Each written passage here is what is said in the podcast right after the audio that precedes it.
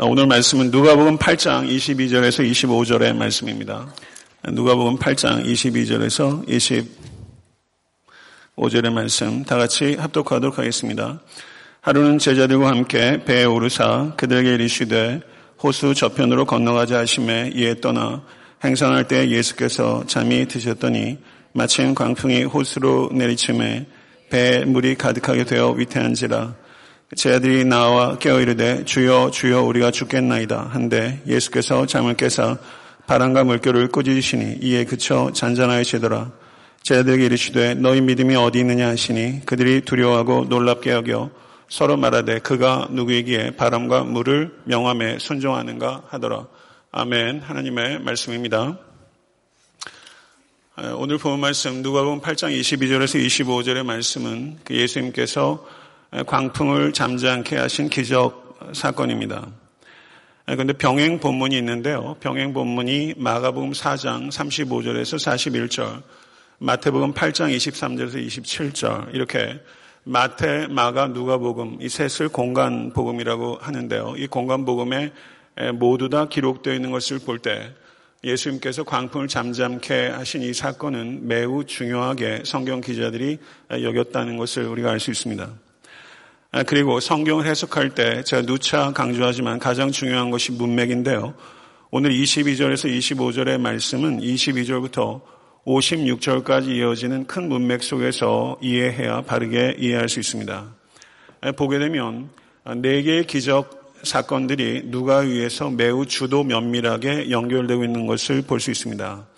그래서 오늘 본문 22절에서 25절은 위험에서 구원하시는 기적에 대해서 그리고 26절부터 39절은 악한 영에서 구원하시는 기적에 대해서 그리고 43절에서 48절은 질병으로부터 구원하시는 기적에 대해서 그리고 40절에서 42절, 49절에서 56절은 죽음으로부터 구원하시는 기적에 대해서 네 가지 기적들이 매우 주도면밀하게 연결되고 있다. 이것을 우리가 봐야 됩니다. 25절의 말씀을 한번 보시죠. 25절을 보게 되면 제자들에게 이르시되 너희 믿음이 어디 있느냐 하시니 그들이 두려워하고 놀랍게 여겨서 말하되 그가 누구에게 바람과 물을 명함에 순종하는고 하더라 이렇게 말씀하고 있습니다. 7장 아, 49절도 한번 보시기 바랍니다. 7장 49절. 7장 49절. 48절과 49절 한번 같이 한번 읽어보도록 하겠습니다. 7장 48절 49절 시작. 이에 여자에게 이르시되 내 죄 사함을 받았느니라 하시니 함께 앉아 있는 자들이 속으로 말하되 이가 누구에게 죄도 사하는가 하더라 이렇게 말씀하고 있습니다. 똑같은 이야기가 지금 기록되어 있는 거예요. 이가 누구에게 죄도 사하는가? 이가 누구이기에 바람과 물을 명함에 순종하는가? 그러니까 이가 누구냐? Who is this? 도대체 이 사람이 누군가? 제자의 입을 통해서 이 문제를 누가는 네 가지 기적 사건들을 통해서 예수께서 첫째 위험, 위험은 영어로 말하면 danger입니다. 그리고 두 번째 기적은 악한 영, demons. 그 다음에 세 번째 질병, disease. 네 번째 죽음, death. 이 네 가지로부터 우리를 구원하실 수 있는 하나님의 아들이시오 그리스도이시라는 것을 누가는 증명해내고 있는 것입니다. 성도 여러분, 예수 그리스도께서 인간이 처할 수 있는 모든 실존적인 한계 상황, 아, 위험, 그리고 악령, 그리고 질병과 죽음으로부터 우리를 구원하실 수 있는 하나님의 아들이시오 그리스도이시라는 것을 진실로 믿으십니까? 하나님께서는 또한 하나님의 나라는 어떤 나라인가? 그것은 이 네 가지가 없는 나라가 하나님의 나라다. 그것은 위험이 없고, 그리고 악령이 없고, 어, 질병이 없고 죽음이 없는 곳이 하나님의 나라다. 그리고 예수 그리스도께서 이 네 가지 기적을 통해서 그 하나님의 나라가 이미 이 땅에 실현되기 시작했다. 이것을 우리에게 이 기적들을 통해서 나타내는 것입니다. 그리고 예수 그리스도께서는 그리고 누가는 우리에게 여러분에게 삶의 모든 상황들 속에서 두려움을 이기고 예수 그리스도의 능력을 온전히 신뢰하라. 이렇게 우리에게 권면하고 있는 것입니다. 오늘 이 예배를 통해서 이 신뢰를 가지실 수 있는 모든 권속 되실 수 있게 되기를 간절히 축원합니다. 22절의 말씀을 보시게 되면 하루는 제자들과 함께 배에 오르사 그들에게 이르시되 호수 저편으로 건너가자 하시며 이에 떠나 제가 이스라엘을 두 번 갔다 오니까 호수 저편으로 건너가자는 게 어떤 느낌인지 저는 알아요. 그리고 갈릴리에서 배를 태우고 그 호수를 한번 가로질러 가봤어요. 저희가 어, 내후년에 이스라엘 또 갑니다. 그때 한번 가보세요. 예, 갈릴리 선상에서 이 호수를 한번 건넜을 때 그게 어느 정도 거리인지 그리고 그 느낌들이 마음속에 이렇게 옵니다. 그런데 여기서 성경을 보면 매우 특이한 기록이 있어요. 8장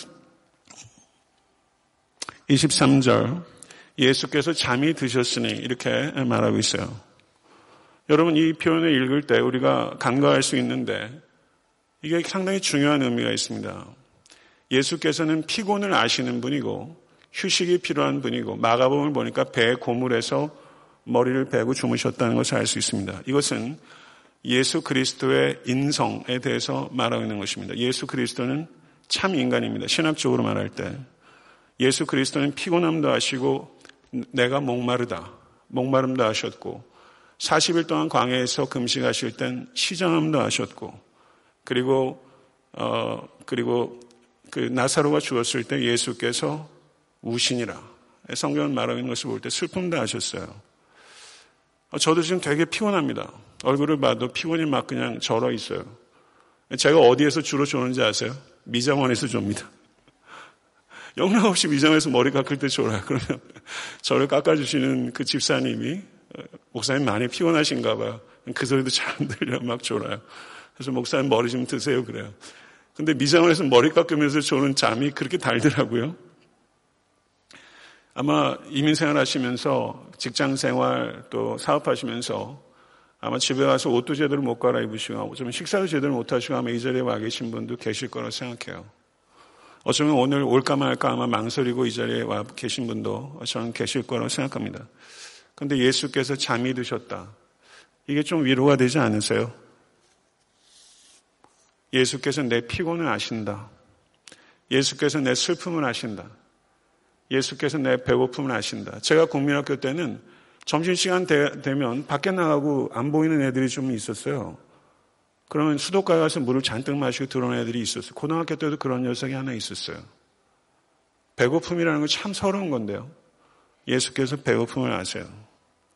그리고 십자가에 관통당하신 예수께서는 아픔을 아세요. 이 진통제도 들지 않는 고통을 겪는 사람들 참 많이 있지 않습니까? 아, 위로할 수가 없어요. 그런데 예수께서 그 고통을 아신다. 그러나 예수님께서는 우리에게 있는 대제사장은 우리의 연약함을 동정하지 못하실 리가 아니요 모든 일에 우리와 똑같이 시험을 받으시니로되 죄는 없으시니라. 믿으십니까? 예수님께서 죄는 없으시지만 나의 연약함을 전적으로 이해하시는 분이시라는 것이 오늘 이 자리에 계신 여러분들께 큰 위로가 될 수 있게 되기를 간절히 축원합니다. 23절 하반절을 보게 되면 광풍이 호수로 내리침에 물이 가득하게 되어 위태한지라 이렇게 말하고 있습니다. 광풍이 없는 바다는 없습니다. 그래서 바닷길 여행하면서 광풍을 경험하지 않을 수는 없어요. 광풍을 경험하지 않는 항해길이 없다면 광풍을 경험하지 않는 인생길도 없습니다. 광풍은 그렇다면 나에게만 있는 것도 아니고 누구에게나 다 있다는 것을 여러분 진실로 받아들이실 수 있길 간절히 바랍니다. 근데 예수님께서 호수 저편으로 가자라고 말씀하셨어요. 예수님께서 가자고 하신 백길에도 광풍이 있고 예수께서 심지어 그 안에 있는 배 안에서도 광풍이 있습니다. 여러분 혹시 예수를 믿기만 하면 광풍 끝, 순풍 시작 이렇게 생각하는 분들이 아직도 계십니까? 성경 어디에도 예수를 믿으면 광풍이 끝나고 순풍만 있다고 이야기하지 않습니다. 예수께서 가자고 하는 길에 반드시 광풍이 있고 must have입니다. 반드시 광풍이 있습니다. 그리고 예수께서 계시기 때문에 당하는 광풍도 더 있다는 것이 신앙생활의 실제입니다. 분명히 그리스도인들은 광풍에서 면제되지도 않았고 그리고 광풍에서 무력하지도 않습니다. 그리스도인들에게 약속된 것은 광풍을 이기게 될 것이라는 사실입니다. 이것을 진실로 믿으실 수 있는 모든 건속되실 수 있게 되기를 바랍니다. 그런데 마가복음 4장 35절을 보게 되면 이 광풍이 배 안으로 물이 가득 차게 됐을 때가 저녁 저물 때라고 표현하고 있습니다. 광풍이 부는데 때가 마침 저물 때였어요. 어둠과 광풍이 결합됐으니까 이 갈릴리 바다에 정말 속속들이 아는 뱃사람인 이 베드로를 비롯한 다른 제자들도 두려워할 만한 객관적인 실제가 있었습니다. 그래서 제자들이 24절에서 뭐라고 말하냐면 주여 주여 우리가 죽겠나이다. 이렇게 말하고 있어요. 여러분 이것은 우리의 삶 속에서 다반사로 경험하는 일입니다. 주여 주여 우리가 죽겠나이다. 내 지식, 내 경험, 내 소유, 내 능력이 아무런 영향을 미치지 못하는 한계 상황을 우리가 직면하게 됩니다. 그때 주님은 주무시고 계신 것 같고 어디 계신지 찾을 수도 없는 그런 순간에 주여 주여 우리가 죽겠나이다 하는 순간들을 우리가 경험합니다. 혹시 지금 이 자리에 계신 권속께서 그런 것 경험하고 계시지 않습니까? 그런데 잠에서 계신 주님께서는 바람과 물결을 꾸짖으시고 그랬더니 바람과 물결이 이내 잠잠해졌다라고 말하고 있습니다. 시편 104편 7편 7절은 주께서 꾸짖으시니 물은 도망하며 주의 우레소리를 말미암아 빨리 가며 시편 107편 29절은 광풍을 고요하게 하사 물결도 잔잔하게 하시는도다. 하나님의 말씀입니다. 이 말씀을 진실로 믿으십니까? 광풍을 꾸짖으시니 물이 도망갔다. 이렇게 말하고 있습니다. 나서 예수 그리스도 이름으로 성도님들 앞에 막아선 광풍을 꾸짖으시는 믿음의 담력을 가지시는 모든 권속되실 수 있게 되길 바랍니다.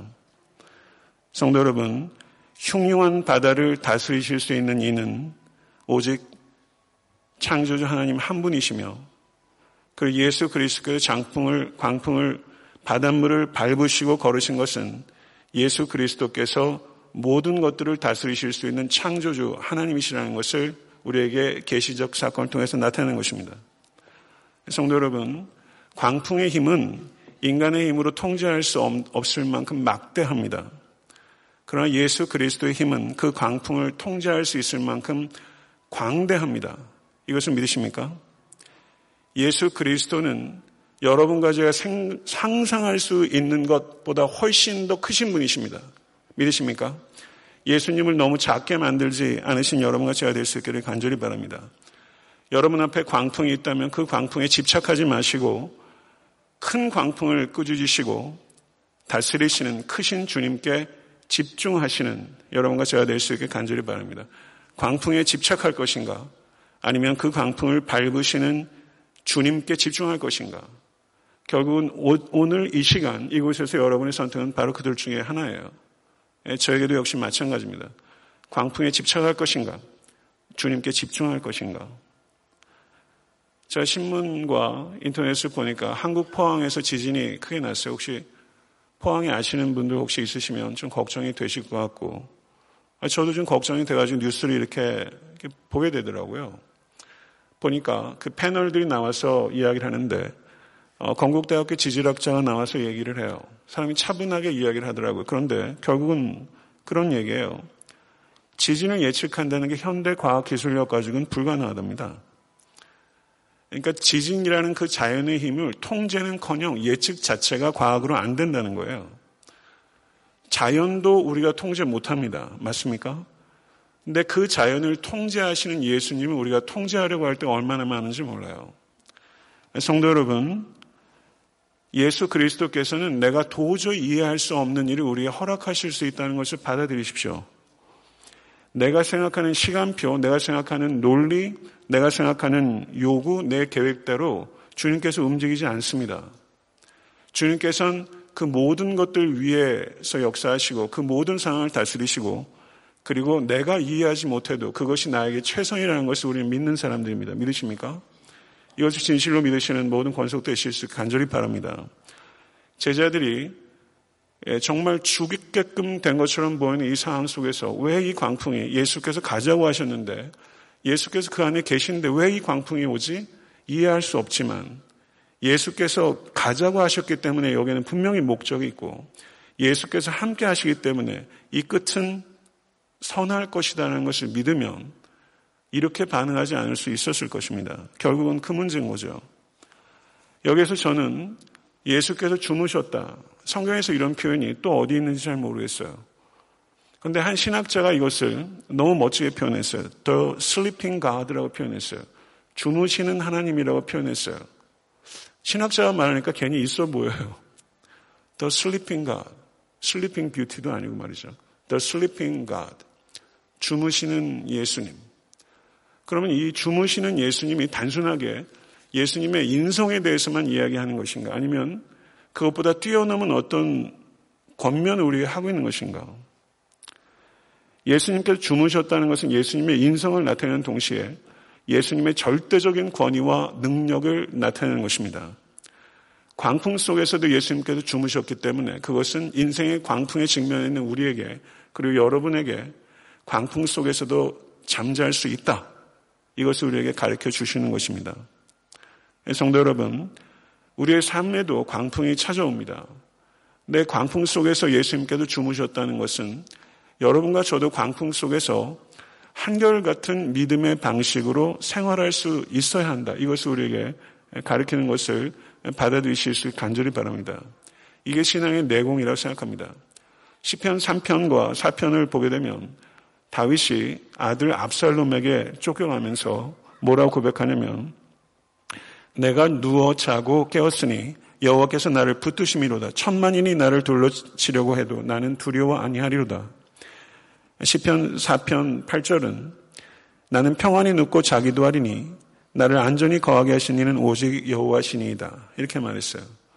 자기 아들에게 쫓겨서 도성을 버리고 예, 그리고 자기 후처들도 다 남겨두고 떠난 이 다윗 어떻게 잠잡니까? 정말 잠잘 수 없는 상황이죠. 그러나 천만인이 둘러칠지라도 나는 평안히 자겠다. 이렇게 다윗이 이야기하고 있는 것이죠. 오늘 본문에서 주여 주여 우리가 죽게 됐나이다 라고 했던 사람은 아마 베드로일 거예요. 호들갑을 있는 대로 다 떨었어요. 그런데 사도행전 12장을 보게 되면 사도 야고보가 순교합니다. 그런데 베드로가 죽음을 목전에 두고 있는 베드로가 감옥에서 자는 모습이 나와요. 근데 베드로가 자면서 두 간수 사이에 누워 있어서 양쪽이 쇠사실에 묶여 있습니다. 그런데 베드로가 얼마나 깊이 잠들었는지 천사가 옆구리를 냅다 찼는데도 베드로가 잘 깨어나지 않을 정도로 베드로가 깊이 잠들었어요. 그래서 저는 누가복음 6장에서 주무시는 예수님한테 이 짜증을 부리는 이 베드로와 자기의 죽음을 목전에 두고 이렇게 태연하게 자고 있는 이 베드로 사이에는 이 큰 차이가 있는 거죠. 베드로는 예수 그리스도의 잠을 통해서 광풍에서 자는 법을 배운 것입니다. 성도 여러분, 여러분과 저도 삶의 광풍이라는 상황 속에서 평안하게 잠자는 법을 배울 수되 간절히 바랍니다. 종교 개혁을 주도했던 마틴 루터 역시 이렇게 밤마다 기도했대요. 저도 불면의 밤을 보낼 때가 사실 좀 있습니다. 그런데 마틴 루터가 뭐라고 말했냐면요. 하나님 이게 제 세상입니까? 하나님 세상입니까? 이게 제 교회입니까? 하나님 교회입니까? 하나님 세상이고 하나님 교회라면 하나님께서 알아서 하세요. 저는 피곤해서 자야겠습니다. 하나님 안녕히 주무세요. 내일 아침에 뵙겠습니다. 오늘 아침에 이렇게, 오늘 저녁에 좀 이렇게 기도하고 주무세요. 네, 성도 여러분, 성도도 넘어질 때가 있습니다. 저 역시 마찬가지고요. 그러나 성도는 넘어져도 여호와 하나님의 손 안에서 넘어진다는 것을 믿으실 수 있게 간절히 바라고 여호와 하나님의 손 안에서 넘어지면 반드시 다시 일어섭니다. 반드시 그렇게 됩니다. 오늘 저녁에 하나님 저 피곤해서 자야겠습니다. 내일 아침에 뵙겠습니다. 이런 마음으로 평안하게 주무실 수 있는 여러분과 제가 될 수 있게 되기를 간절히 바랍니다. 바다를 잠잠케 하신 주님께서 제자들에게 뭐라고 말씀하셨냐면 너의 믿음이 어디 있느냐 이렇게 물으셨어요. 이 질문이 제자들에게 던지는 질문이 아니에요. 바로 여러분과 저에게 던지는 질문이에요. 너의 믿음이 어디 있느냐? 이게 간단한 질문입니까? 마가복음과 마태복음에서는 예수님께서 뭐라고 말씀하시냐면 어찌하여 이렇게 무서워하느냐?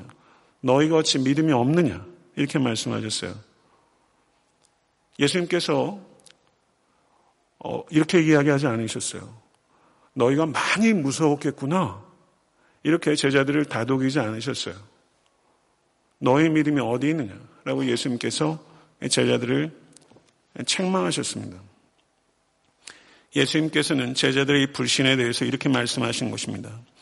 나의 사랑하는 자녀들에게도 광풍이 허용될 것이다. 그러나 기억하거라. 나는 그 배에 항상 같이 있단다. 그러므로 너희는 두려워할 필요가 없다. 예수 그리스도께서 배 고물에 누워 계신 것처럼 세상 끝날까지 예수 그리스도께서 우리와 함께 하시는 것을 믿으시길 간절히 축원합니다. 내 배에 계신 누워 계신 예수님 있음에도 불구하고 두려움에 사로잡혔던 제들처럼 예수님께서 우리의 모든 실제 속에 계심에도 불구하고 우리가 얼마나 두려움 가운데 있는지 모릅니다. 예, 성도 여러분, 예, 이스라엘 백성들이 가나안 땅 목전에서 스스로 보기에도 메뚜기 같다라고 불신한 결과 그들은 광야 생활을 40년을 더 해야 했습니다. 그들이 일곱 바퀴를 돌았을 때 여리고성이 무너졌거든요. 싸우면 일주일 만에 함락할 수 있는데 싸우지 않았을 땐 40년 걸려요. 여러분과 저의 삶 가운데 믿음의 승리가 경험될 수 있게 간절히 바랍니다. 정말 승리를 경험하고 싶으시다면 여러분들이 가지고 있는 믿음을 발휘해서 싸우십시오. 싸우면 승리하게 될 것입니다. 싸우지 않기 때문에 승리도 패배도 이것도 저것도 아닌 상태가 우리에게 있을 수 있다는 걸 기억하시고 여러분 지식이 더 필요한 것이 아니라 여러분의 가지고 있는 믿음만큼 겨자씨만한 믿음이라도 그 믿음을 가지고 싸우십시오.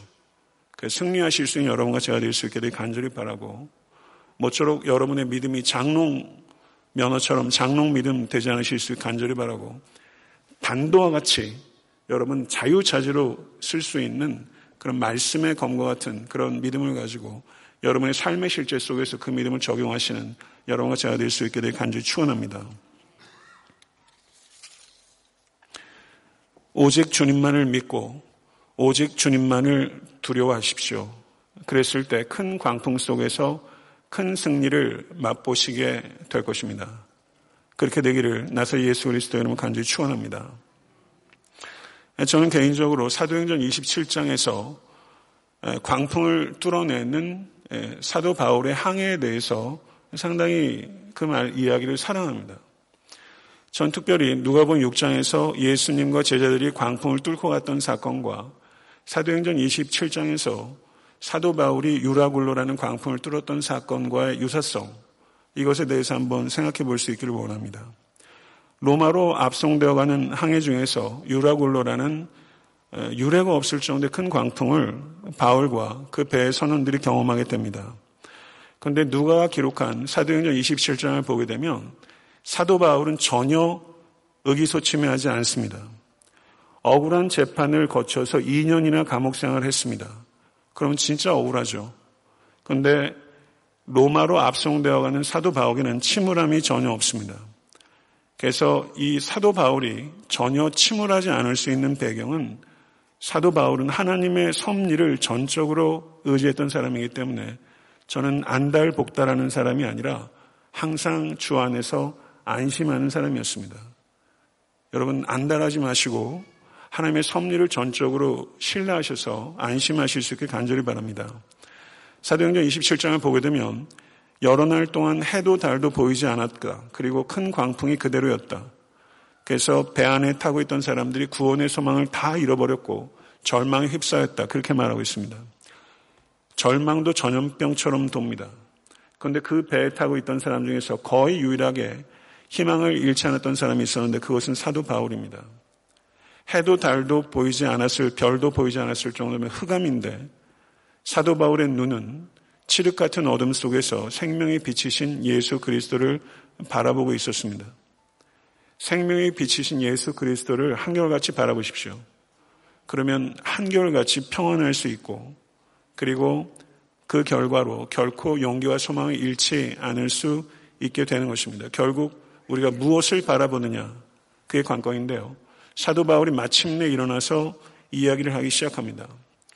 죄수의 신분으로 로마에 압송되어 가는데 낙심하지 않고 있던 거의 유일한 사람이기 때문에 영적인 의미에서 사도 바울은 죄수가 아니라 선장과 같았습니다. 그래서 사도행전 27장 23절과 24절을 보게 되면 사도 바울이 이렇게 연설을 하고 있습니다. 나의 속한 바, 곧 나의 섬기는 하나님의 사자가 어젯밤에 내 곁에 서서 말하되, 바울아, 두려워하지 말라. 너가 가이사 앞에 서야겠고, 또 하나님께서 너와 함께 항해하는 자를 다 너에게 주셨다 했으니 이렇게 말하고 있습니다. 사도 바울이 자기를 어떻게 소리하냐면요. 23절을 한번 다시 한번 보십시오. 내가 같이 한번 앞에 한번 읽어보겠습니다. 내가 속한 바 곧 내가 섬기는 하나님 이렇게 말하고 있습니다. 내가 속한 바, 곧 내가 섬기는 하나님. 사도 바울의 정체성의 핵심은요, 자기 자신에 대한 가장 깊은 이해와 깨달음과 느낌은 나는 하나님께 속한 자. 나는 하나님께 속한 자예요. 나는 하나님께 속한 자요. 하나님을 섬기는 자예요. 그것이 광풍 안에 있는 사도벌이 가지고 있었던 정체성이에요. 나는 하나님께 속한 자요. 나는 하나님을 섬기는 자. 어떤 게 경건입니까? 내가 하나님께 속한 자라는 것을 기억하고 내 삶의 모든 상황 속에서 그것을 적용할 수 있는 것이 가장 순수한 경건의 형태입니다. 성도 여러분, 여러분의 인생의 어느 시점에 나는 정말 하나님의 것이라는 것을 진실로 받아들이셨습니까? 진실로 받아들이신 분은 한번 아멘으로 대답해 보시겠어요? 나는 하나님의 것입니다. 진실로 받아들이셨습니까? 여러분 참 복된 것입니다. 나는 하나님께 나는 내가 속한 바 하나님 정말 내가 하나님께 속한다는 것을 진실로 받아들일 때 우리의 생각과 감정에 분명히 그것이 영향을 미치게 되는 것이죠. 내가 하나님께 속했다라는 것이 정말로 내가 그 받아들인 바가 되면 우리는 더 이상 나 자신을 위해서, 나 자신을 향해서, 그리고 나 자신을 중심으로 살 수 없습니다. 내가 정말 하나님께 속한 자라는 것을 알게 되면 그때부터 그 사람은 삶의 궤도가 바뀌어요. 삶의 궤도가 성삼이 하나님을 찬양하는 것으로 삶의 궤도가 바뀝니다. 그래서 그전에는 해성처럼 정처 없이 떠돌다가 소멸되어 버리는 해성과 같았지만 내가 정말 하나님께 속했다는 것을 진심으로 깨닫는 순간 우리는 태양을 중심으로 도는 행성처럼 성삼일체 하나님을 중심으로 돌아가면 그런 고귀한 궤도를 갖게 된 거예요. 우리의 궤도는 바뀌었어요. 정말 내가 하나님께 속했다는 걸 아는 순간 우리는 고귀한 궤도를 돌고 있는 거예요. 이것을 진심으로 믿으실 수 있게 간절히 바랍니다. 해성과 같이 살 때 두려움을 느끼는 것은 당연하지만 내가 성삼일체 하나님께 영광 돌리는 것을 위해서 사는 행성과 같이 살기 시작했는데 두려워한다는 것은 이제 이상한 거죠. 성도 여러분, 정말 내가 하나님께 속했다는 데서 발생하는 평안함이 여러분과 저의 영혼 가운데 오늘 이 시간에 충만하게 임하기를 간절히 바라고요. 행성은 태양을 빛을 반사하는 것처럼 성삼일체 하나님을 중심으로 고귀한 궤도를 돌아가는 성도는 하나님의 빛을 반사하는 빛의 자녀로 살아가는 것입니다. 성도 여러분, 모쪼록 여러분과 저의 삶이 하나님의 영광의 빛을 반사하는 그 같은 아름답고 풍성한 삶을 살아갈 수 있게 되기를 간절히 축원합니다. 사도 바울은 또한 나는 하나님을 섬기는 자라고 말했어요. 평범한 말이라고 생각하지 마십시오. 여러분과 저는 하나님을 섬기는 자예요.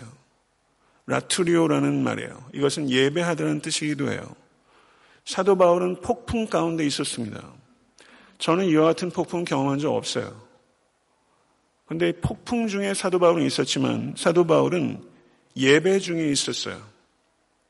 사도 바울은 진짜 폭풍 중에서 하나님을 예배하는 자로 있었어요.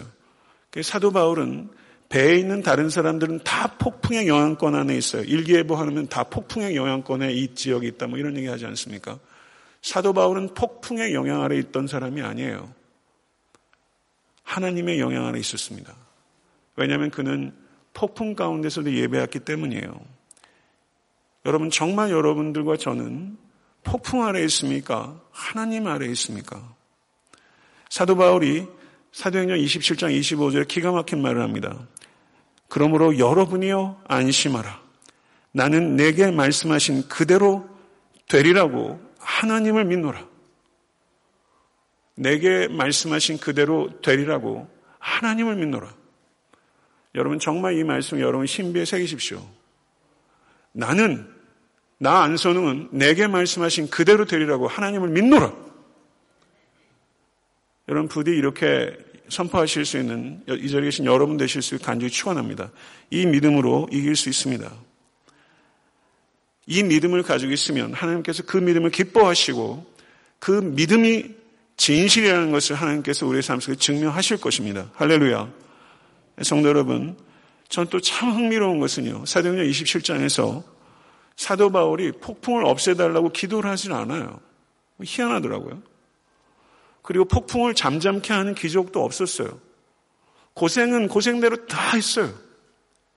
그러니까 하나님께서 우리가 기도한다고 폭풍을 잠잠케 항상 해주신 건 아닙니다. 폭풍을 다 겪었어요. 그런데 저는 사도행전 27장에 기적이 있어요. 폭풍 중에서 사도 바울이 잠잠했어요. 저는 그게 기적이라고 생각해요. 폭풍 속에서 잠잠할 수 있는 믿음의 기적. 그래서 사도 바울은 폭풍 중에 있을 때도, 감옥 중에 있을 때도 사도 바울은 그게 중요하지 않았어요. 사도 바울은 폭풍 중에 있을 때도 주 안에 있었고, 감옥 중에 있을 때도 주 안에 있었습니다. 여러분과 저는 사실 그렇게 못해요. 이런 정도의 신앙적 견제 제할 때는 저도 아직 현저히 못 미칩니다. 그러나 성도 여러분, 모쪼록 여러분과 저도 폭풍 중에 있든지 감옥 중에 있든지 그것과 상관없이 주 안에 있을 수 있는 여러분과 제가 될 수 있기를 간절히 축원합니다. 말씀을 맺겠습니다.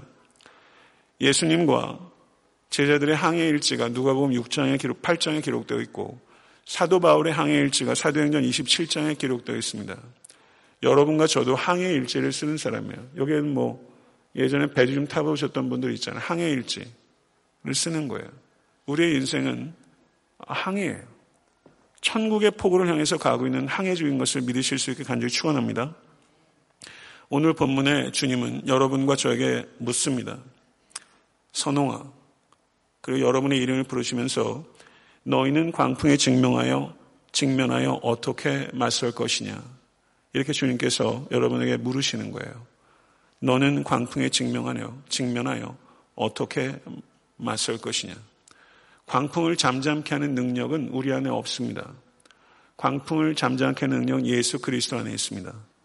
그래서 여러분과 저에게 항상 필요한 것은 오직 예수, 오직 예수, 오직 예수밖에 없습니다. 그분을 떠나선 우리는 아무것도 아니고 그분을 떠나선 아무것도 할 수 없습니다. 두세 사람이 내 이름으로 모인 곳에는 나도 그들 중에 있느니라. 예수 그리스도께서 지금 이곳에 계신 것을 진실로 믿으실 수 있게 간절히 바랍니다. 우리 가운데 주님께서 계시고 그리고 주님께서는 때로는 광풍을 잠잠케 하기도 하시고 그리고 때로는 광풍을 맞설 수 있는 용기도 주시고 때로는 광풍으로 죽기도 할 것입니다. 그게 삶입니다. 그러나 그 죽음도 끝이 아닙니다. 죽음조차 유익할 것입니다. 성경 우리에게 말씀합니다. 여러분과 제가 참된 그리스도인이라면 여러분과 저의 항해일지 제일 마지막은 이렇게 쓰여지게 될 거예요. 이 모든 일에 우리를 사랑하신 이로 말미암아 우리가 넉넉히 이기느니라. 넉넉히 이기느니라. 이것을 진실로 믿으시고 오늘 저녁에 평안을 누리실 수 있기를 간절히 바라고 믿음으로 싸우실 수 있는 그런 용기가 여러분과 저에게 임할 수 있게 되기를 간절히 소원합니다. 기도하겠습니다. 존귀하신 아버지 하나님 감사합니다. 오늘 저녁에 또 누가복음 8장의 말씀을 통해서 예수 그리스도께서 누구신지를 저희들이 말씀을 통해서 깨달을 수 있도록 은총 허락하시니 감사합니다. 이 말씀을 통해서 우리의 말씀에 대한 무지와 무감각이 깨어질 수 있도록 도와주시고 또 삶의 위험 가운데 노출되어 있는 사랑하는 권속들이 이 말씀을 통해서 참된 믿음으로 굳건하게 설 수 있도록 도와주셔서 아버지 하나님 광풍을 잠잠케 하신 예수 그리스도의 권능으로 삶의 위험 가운데서 요동하지 아니하고 예수 그리스도와 함께 넉넉히 견내실 수 있는 모든 권속될 수 있도록 인도하여 주시옵소서. 우리의 믿음이 그저 아버지 하나님 머릿속에 있는 것이 아니라 우리의 삶 속에서 실적인 능력이 될 수 있도록 성령을 의지하여 말씀대로 순종하는 일들이 우리 가운데 있게 하여 주시고 사랑하는 권속들이 아버지 넉넉히 이기게 하시는 예수 그리스도와 더불어 우리의 인생의 항해를 승리하며 풍성하게 이끌어갈 수 있도록 주님 동행하여 주시옵소서 예수 그리스도 이름으로 간절히 기도드려 싸움나이다. 아멘.